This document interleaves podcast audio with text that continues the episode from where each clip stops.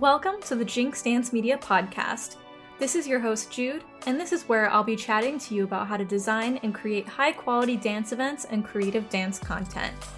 I'll be covering topics ranging from fundraising, marketing, production, content creation, design, and so much more so that you can have all the tools and resources you need to stand out and build genuine connections with your audience. Hi, everyone. For today's podcast, I'm back with a fellow event organizer from New Orleans, Bemmie here. Thank you for joining me. Um, and also, I wanted to, before we get started into like what the topic's going to be about, do you want to go ahead and introduce yourself and maybe give us a little bit more information about your background and experience in events? Sure. Yeah. Hey, uh, I'm Bemmie, uh, as they said, and uh, I've been organizing events for about almost 12 years now. My background started in hosting jams, but now I also work in uh, gaming and uh, a thing called esports, which is competitive gaming. And I organize events for uh, a bunch of different people, uh, like DreamHack, uh, which is a major convention that tours around the world. Uh, I also hosted a few different Bashvilles, which is like one of the biggest homegrown events uh, in the US that uh, existed for a very, very long time.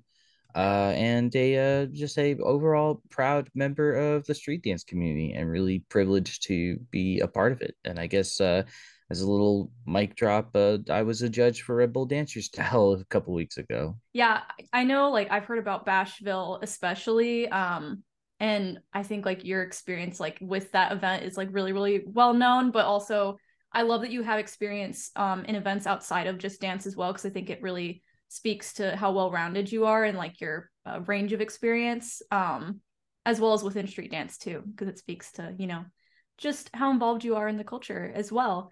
Um, so for today's podcast episode, I wanted to bring you on to kind of talk about venues um because mm-hmm. i know that you have a lot of experience with this and have a lot of thoughts on it so i thought it would be cool to kind of do a deep dive into everything regarding researching booking budgeting working with sponsors um, as it relates to venues and finding different types of venues for your event so um is there anything you want to add regarding the topic before we jump into the questions? If you have trouble finding venues, please don't be discouraged because there's plenty of spaces that you just may be able to utilize that you would have never expected. Yeah, for sure. And we're going to get into that um, within our questions, most definitely. So, um, okay, starting with my first question uh, What kind of different venues can people look for for their dance event and what are the pros and cons for each would you say sure uh so the two major ones that usually a lot of people can find uh are usually clubs and uh dance studios so the pros and cons with both of them is dance studios tend to have a cleaning fee which kind of ups the price a little bit uh, because they need to make sure that their floor spaces are taken care of, which um, a lot of the times I have seen events that needed to pay for the cleaning fee additionally because of just, you know, dancers come in with sneakers and a bunch of other things and they mark up the floor. Uh, so genuinely, you have to be mindful about what type of flooring the dance studio has uh, because otherwise, if you have a if you book like a ballet studio essentially like like one of those like jazz modern dance studios they tend to have mm-hmm. very soft with floors that are very well polished and stuff like that and when you have dancers coming in there and doing breaking or krump or just something that's like a very like footwork aggressive uh type of dance style, it can be very, very expensive. Being careful with that. Clubs, on the other hand, they couldn't care less about the floors. Um, and also their venue fees tend to be cheaper because if you let the bar stay open, they tend to waiver uh, a little bit of the pricing.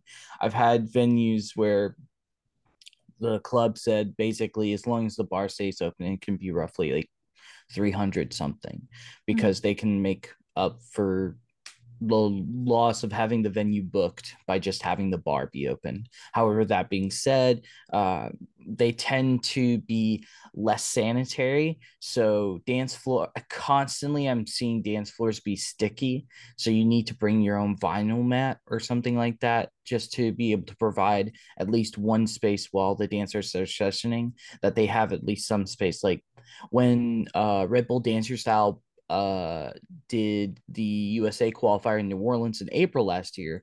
Uh, the last chance qualifier was done at the House of Blues, which is a club. Mm-hmm. So what they did is they brought their own vinyl floor because if they did the floor that was just there naturally at the House of Blues in New Orleans, uh, I could guarantee you that things would be sticky and dancers would get their shoes caught and fall and get hurt.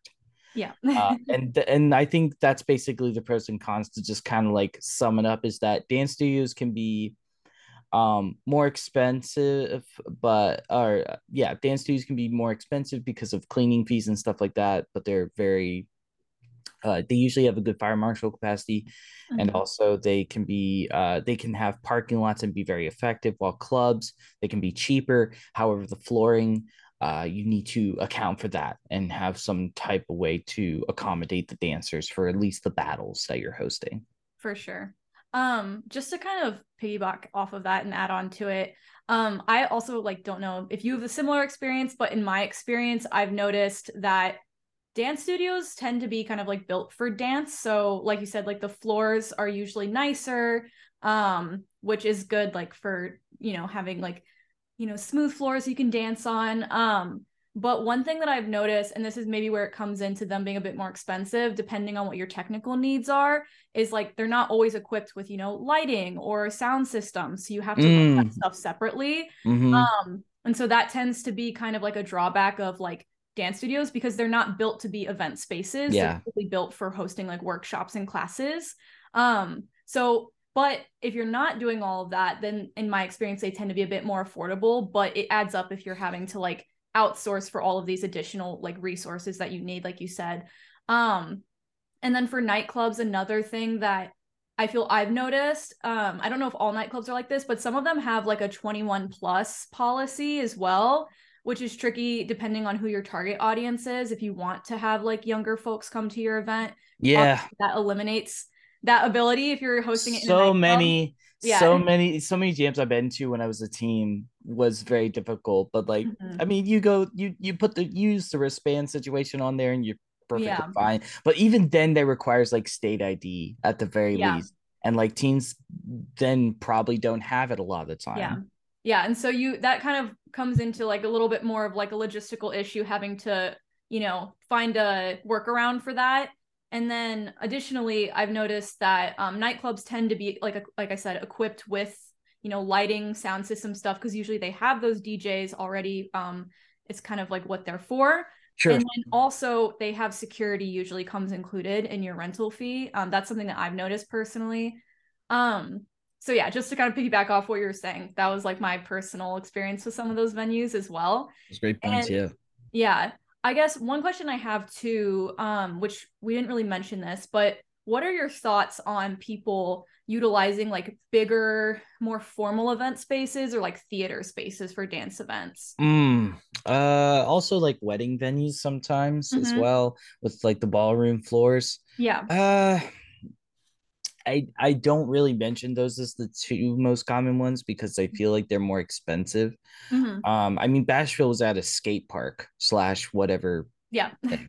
So it's like you know, um, I I would say not great because of how expensive they can be. They're the they are so so expensive because of what the mm-hmm. events are. And weddings are, you know, they're ridiculously expensive. Mm-hmm. So the venue's kind of coming with that territory.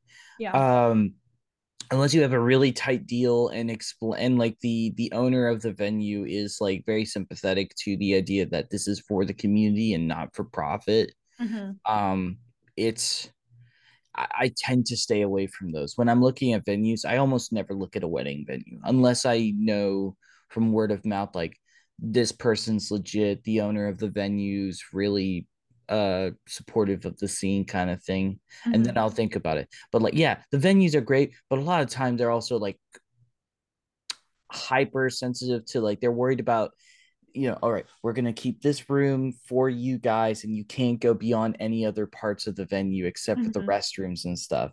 So then you may have dancers might wander and they might worry about that, you know, and yeah. it's on edge. And like, you know, the apparel of dancers don't tend to fit a wedding venue or a, you know, ballroom venue, just yeah. kind of like stuff like that. So it's a it's a little bit of a culture shock, as it were.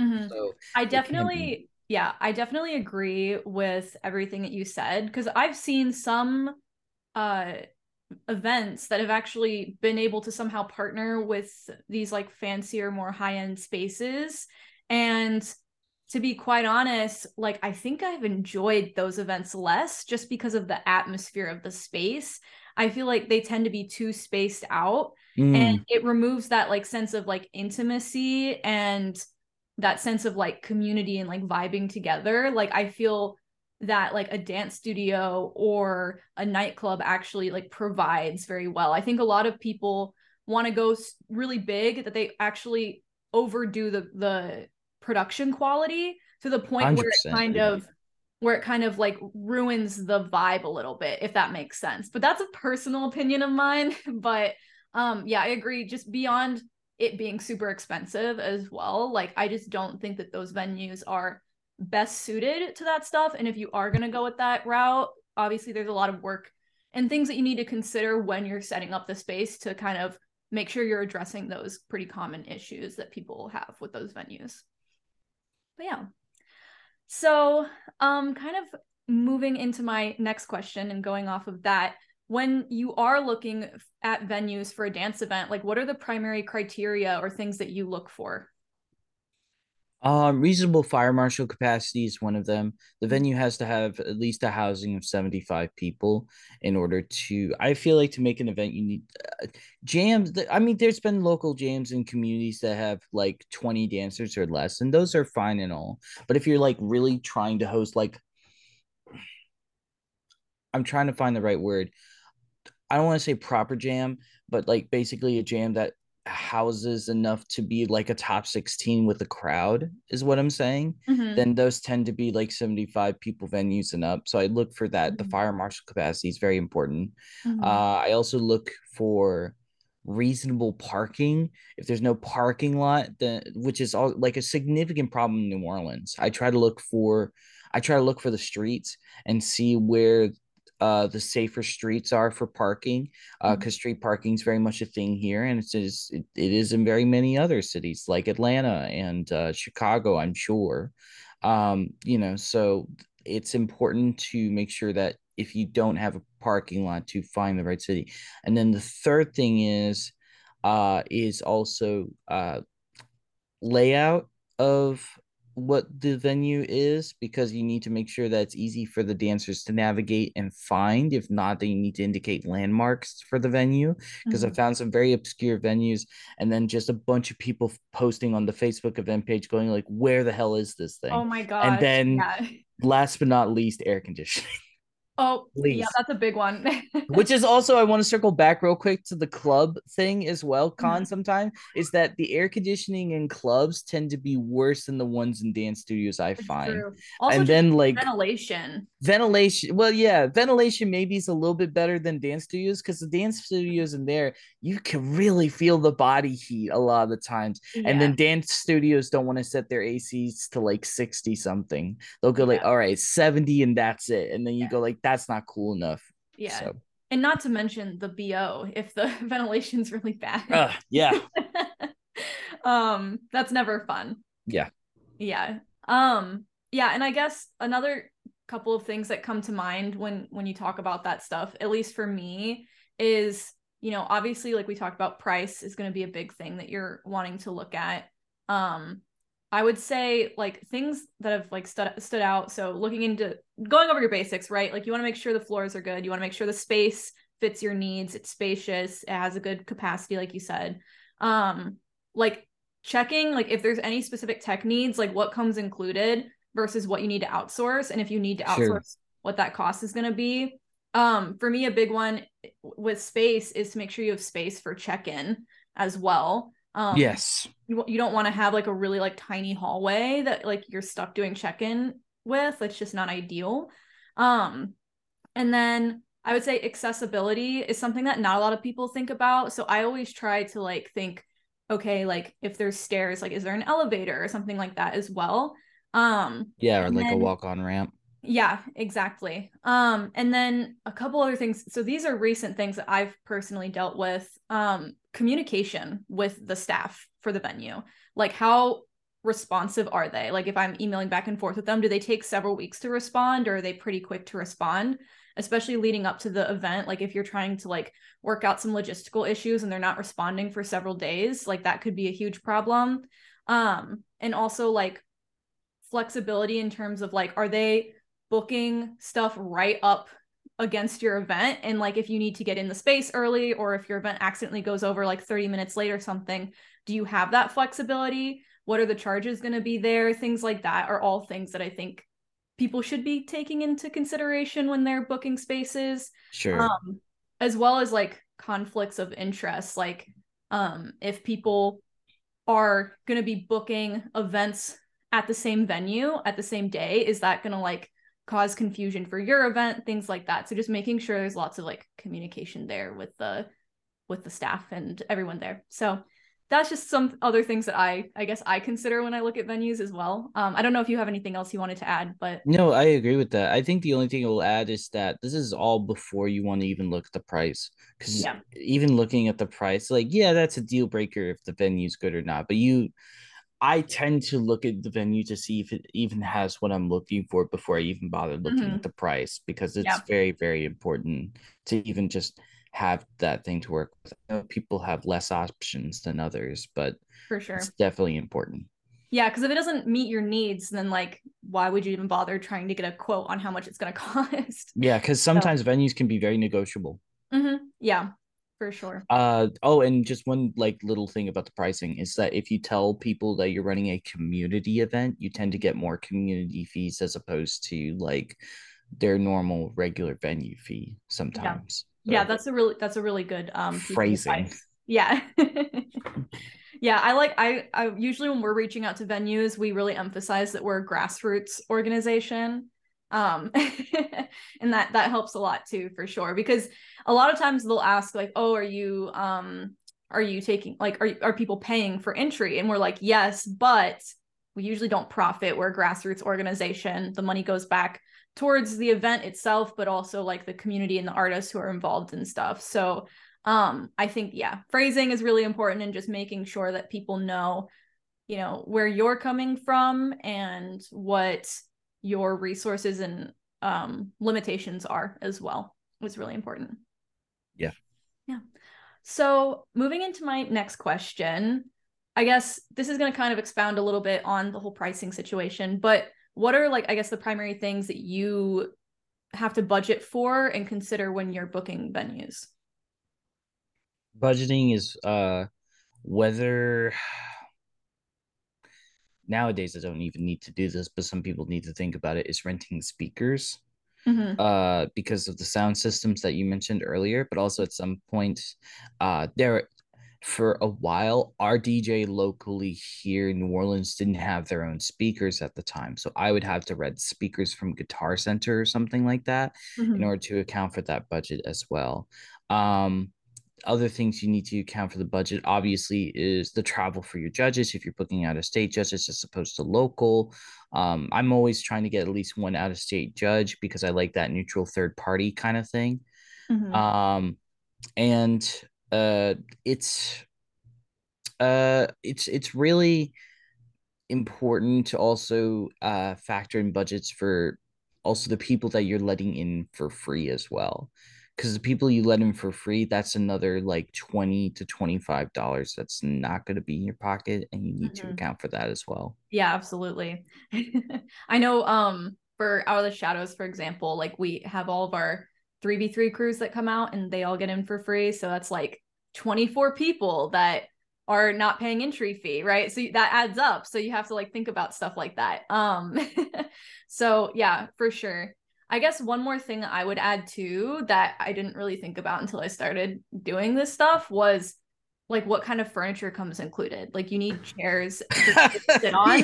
yeah. tables like for your check-in and if you have like merchandise, like you need tables, like you might even need tablecloths. Like I had to buy a bunch of tablecloths and I didn't realize how expensive tablecloths were.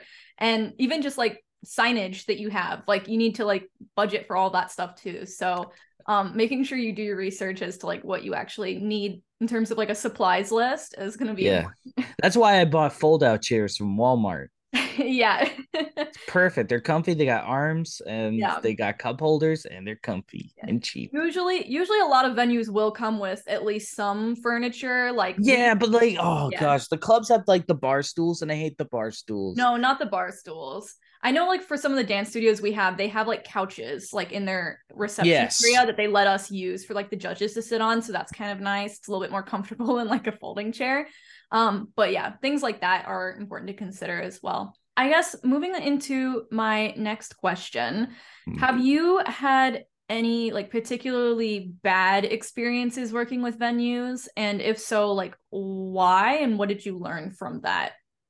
Mm. Personally, I haven't had I had bad experiences with a venue as a consumer for a few different events that weren't hosted by me. Mhm. Um, but as far as out the oh, you know what? No, hold on. We uh the one one dance studio double kept double booking me. Uh, but it was really the only best venue that I could find that was affordable as at Mhm. the time as a high schooler. So it's the only thing I could work with. That's also another thing as well. I don't think we talk about enough is the venue owner Mhm. you really want to get a vibe check about the venue owner because if they are really crappy person, it's going to be the bane of your existence. yeah. Like I can only imagine if the like the, the owners of the venues for freestyle session I think have very weird rules. I don't think the rules are established by freestyle session. I think freestyle session has to abide by the rules of like these if you enter the venue, you cannot leave until X time. oh, that's the worst. I hate yeah. that. I hate Yeah. that. I don't know the full context, so I'm not going to put it on freestyle session, but I think it's the Yeah. venue owners. So I'm going to put it on those people because they don't know what I'm going to say. yeah. Yikes. Yeah. Yeah. Um, I know for me, like the like you said, the vibe of the like the person who's like managing the venue is a big, big thing that I have had challenges with. Um, like there have been venues that I've worked with where like the owner is super condescending and like doesn't understand like even the most basic like best practices for like venue rental. Um, like we would communicate like hey we're renting from this time to this time and they'd send me the contract and it would be the wrong time. And i'd send them like hey can you please update this? And then they'd send it back and they didn't even change it. And i was like little things like that. Um or like i would ask if like we for example um we were wanting to use like the lights and like the curtains in this one venue that we had and they were like oh well you have to hire a tech person and then you have to have a tech rehearsal. I'm like, okay, that makes sense. Like that's fine. We can do that. Like I know you want your stuff to be operated by a professional. Um, but when I was trying to book the tech rehearsal, I was like, we only need like two hours. And then for like setup and load out, we only need an hour because like we're very experienced. Like we know how much time we need to like get stuff done. Yeah, it's very And- low maintenance. as And they were, yeah, exactly. And they were trying to require us to have four hours of tech rehearsal because they wanted to charge us extra for the extra two hours. I'm like, we don't What type need of venue hours. is this? This was a dance studio. They had, What? They had like a black box like studio setup. Yeah, it was Oh. crazy. But Oh, like black box. Oh, okay. but like like it wasn't like it wasn't even like an actual black box, but it was similar. But that being said, like it was just like like the like they were treating our event as if it was like a dance like concert dance performance and like yeah, as if we need to like rehearse it. And i'm like no like we just need to get like the lighting tech just needs to basically uh, like adjust the settings for the lights make sure everything's set up. We're going to test the sound and that's it. Like we don't need four hours to do that. And so it's just like crazy stuff like that where um i have worked like because i actually majored in dance at columbia college here in chicago and so i've worked on concert productions and i've also worked on a lot of jams and like i like it was weird because this woman was talking to me as if like I didn't know what I was doing or I didn't know what I was talking about because she didn't think I had experience doing other types of dance events. It was very strange. Like it was just very condescending. So things yeah. like that. And then like I mentioned before, like how frequently do they communicate? Because I would send this woman like three or four emails like every three days or even after like a week, and she still wouldn't like respond for like ages. It'd take me like a month to get a response from this person. And I'm like, how are we supposed to get anything done? So things like that I think are super, super important as well. So I definitely agree with you on that one. yeah. That's why I tend to like when I try to get a quote, I don't do it online. I get the quote through mm-hmm. a phone call to see how well and receptive they are. Cause that's like yeah. a, a good out the gate. Cause sometimes you'll yeah. even get the venue owners themselves because they like to handle yeah. that. I like to book tours with the venue if possible. That way I can go in and actually meet the person. Sure. I think that's usually helpful too. Um but yeah. Um on the flip side of that, have you had any like particularly like really positive experiences with certain venues and if so like what has made that experience stand out like in terms of any particular best practices that they had that um you just felt were very professional or yeah. positive things like that uh, two come to mind. One I do actually want to shout out and give the name of is uh Foundation Houston, Texas, and oh, actually three, but like two go hand in hand together. both in Houston, Texas. Foundation is a dance studio that is in Houston themselves. So they are a street dance studio. They teach a lot of street dance styles. They do some other studio dances. Uh, but uh, Ashton, the owner, AP, uh, he's very communicative and extremely good and is he is a street dancer himself. He's judged uh, a few of my jams actually last year. Um, and he he has a real understanding of community. Same thing goes with Andrew from So Real Dance Studio, uh, which is uh which is a, a bigger venue. Um, and they're really, really good. I think just also finding it's very fortunate that those people are part of the street dance community themselves, which makes it a lot easier to help them communicate the idea of what you're trying to do and execute.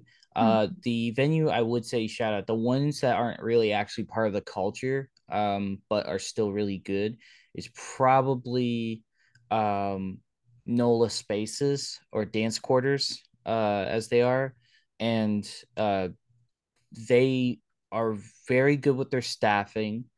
Uh, they have a team that manages studio and then a team that actually manages in, like internal operations of like booking venues and financials and stuff like that. So one's mm-hmm. sales and one's the actual like floor t- on the ground team helping with the venue stuff. Gotcha. Um, and like uh, I I've never spoken with the owners, but the the owners' pick of staff has been really really good, and they have uh very reasonable pricing as long as you are able to communicate the idea clearly to them.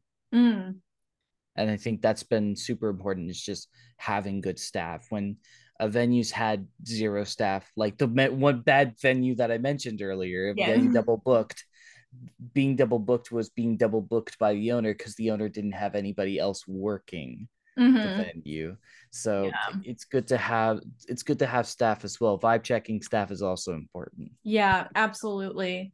Um yeah, no, I totally agree.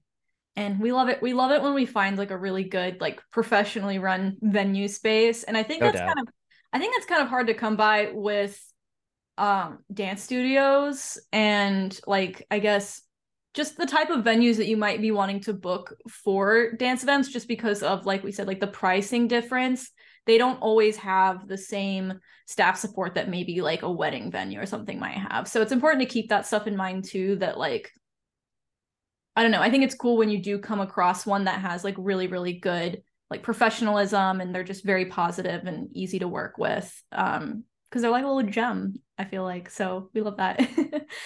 But yeah um so i guess my kind of last question and also opening up to any additional things you want to talk about but what like advice tools or resources would you want to recommend to folks as it relates to you know researching booking or just working with venues in general for their event? When you are looking for that venue and you find the venue that you like with the right price and everything and you are like okay let's do this budget it according to the fire marshal capacity.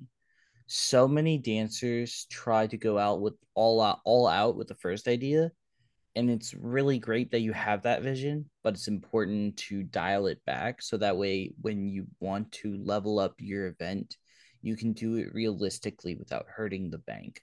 The thing that i do uh when i am doing a out of pocket event is when i have my venue in mind and i book it i go okay here is a 100 person fire marshal capacity venue. I'm charging twenty dollars. That's a thousand dollars. So, uh, we'll say a thousand dollars minus whatever you're gonna let in for free, whether that be battle guests, judges, DJs.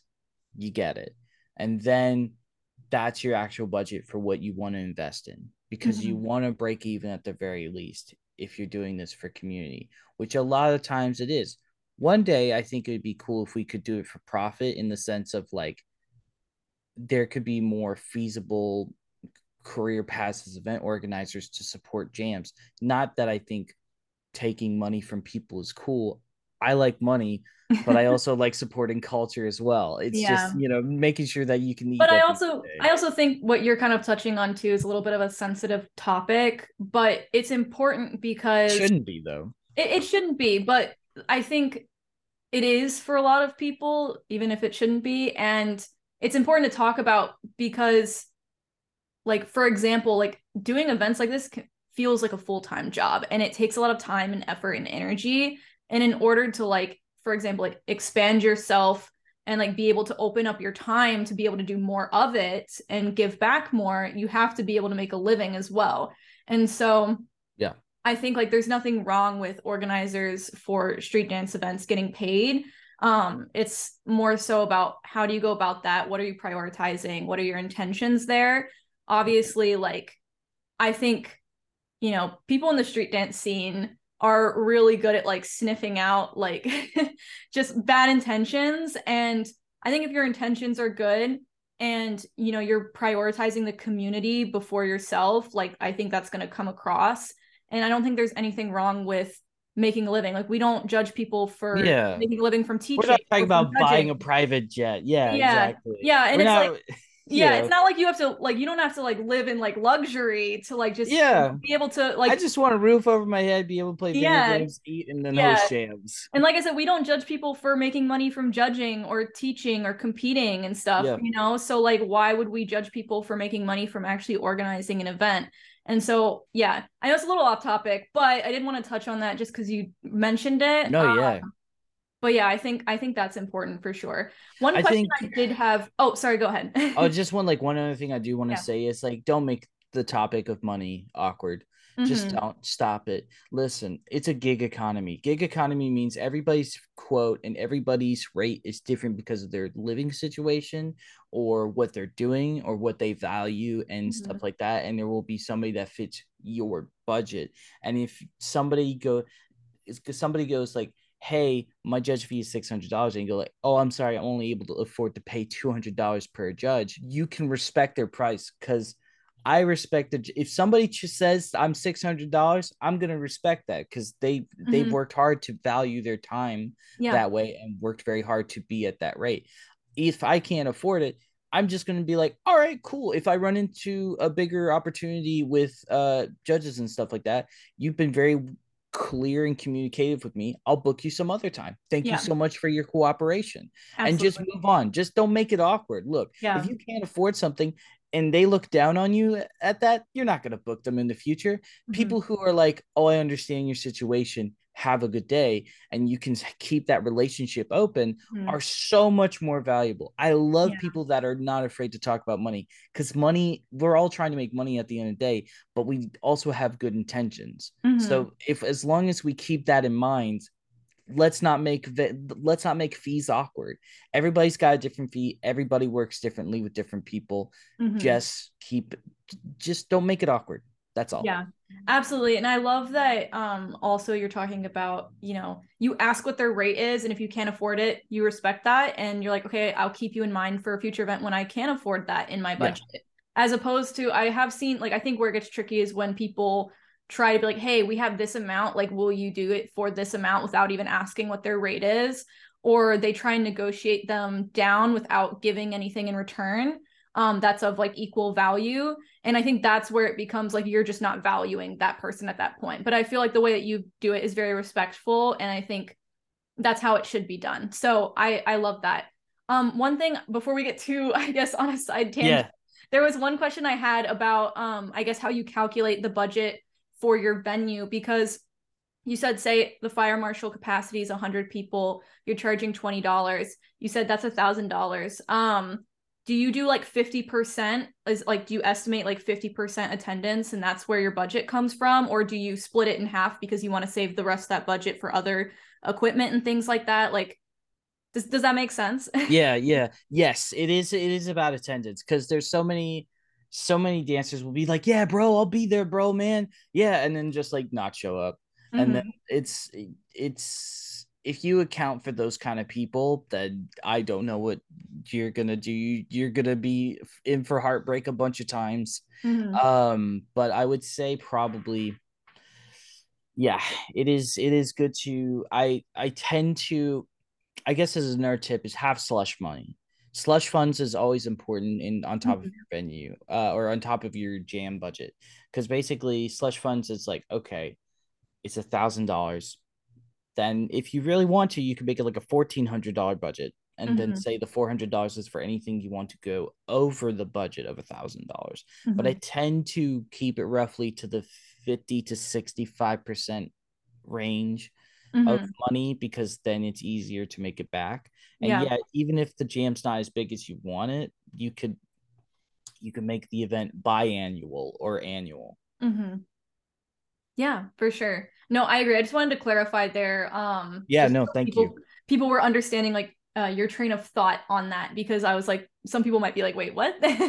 so that was a good point. Thank you for that. No, for sure. Um, no, I agree. I usually think it's um important to, like you said, estimate lower than like I would say the attendance that you're actually expecting because it's always better to have more people than you're expecting than to have less people and then you've spent too much and then you're yes. you're paying for that out of pocket right so yes and yeah. the fire marshal capacity comes into play because you're accounting yeah. for more people yeah exactly happens. exactly yeah awesome so are there any i guess last thoughts or anything else that you wanted to add um before we wrap up if you don't have sponsors. Tip jars are not should not be shamed upon and i think that they can be very reasonable. Mm-hmm. you're not going to force it down the throat so you don't even have to mention you could just say here's a jar. Leave a tip if you'd like. Uh, and you don't even make a conversation about it. And mm-hmm. then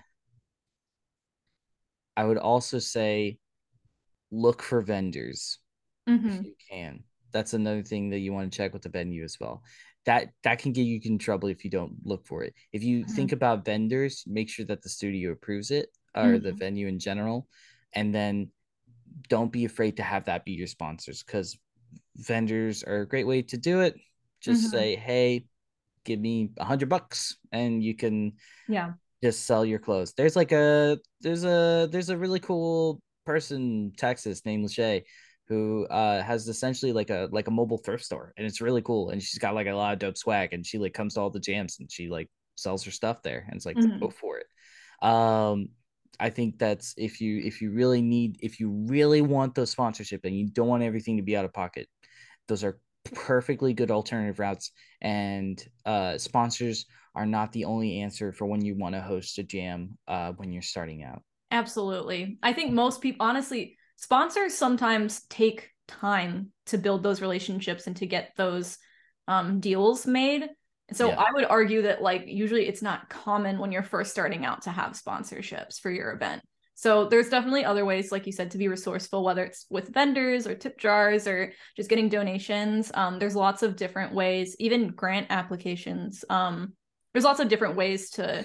Yeah, I tend to stay event. away from grants because of the you have to tax that uh and gets 1099 some people don't know how to file that a lot of times Mhm. um but i mean depends on how much the grant is uh Yeah. the, the only other thing i would say um on top of that as well is have photographer have camera person at least to film footage make Mhm. content out of that and encourage a hashtag Mhm. for when they post stuff on instagram Mhm. um like ha- DreamHack always has hashtag DH and then whatever initials for the city. So like when we were doing Mhm. DreamHack Atlanta, we did hashtag DH H- ATL and then like hashtag BYOS, which was the Mhm. name of the jam that we were hosting in DreamHack.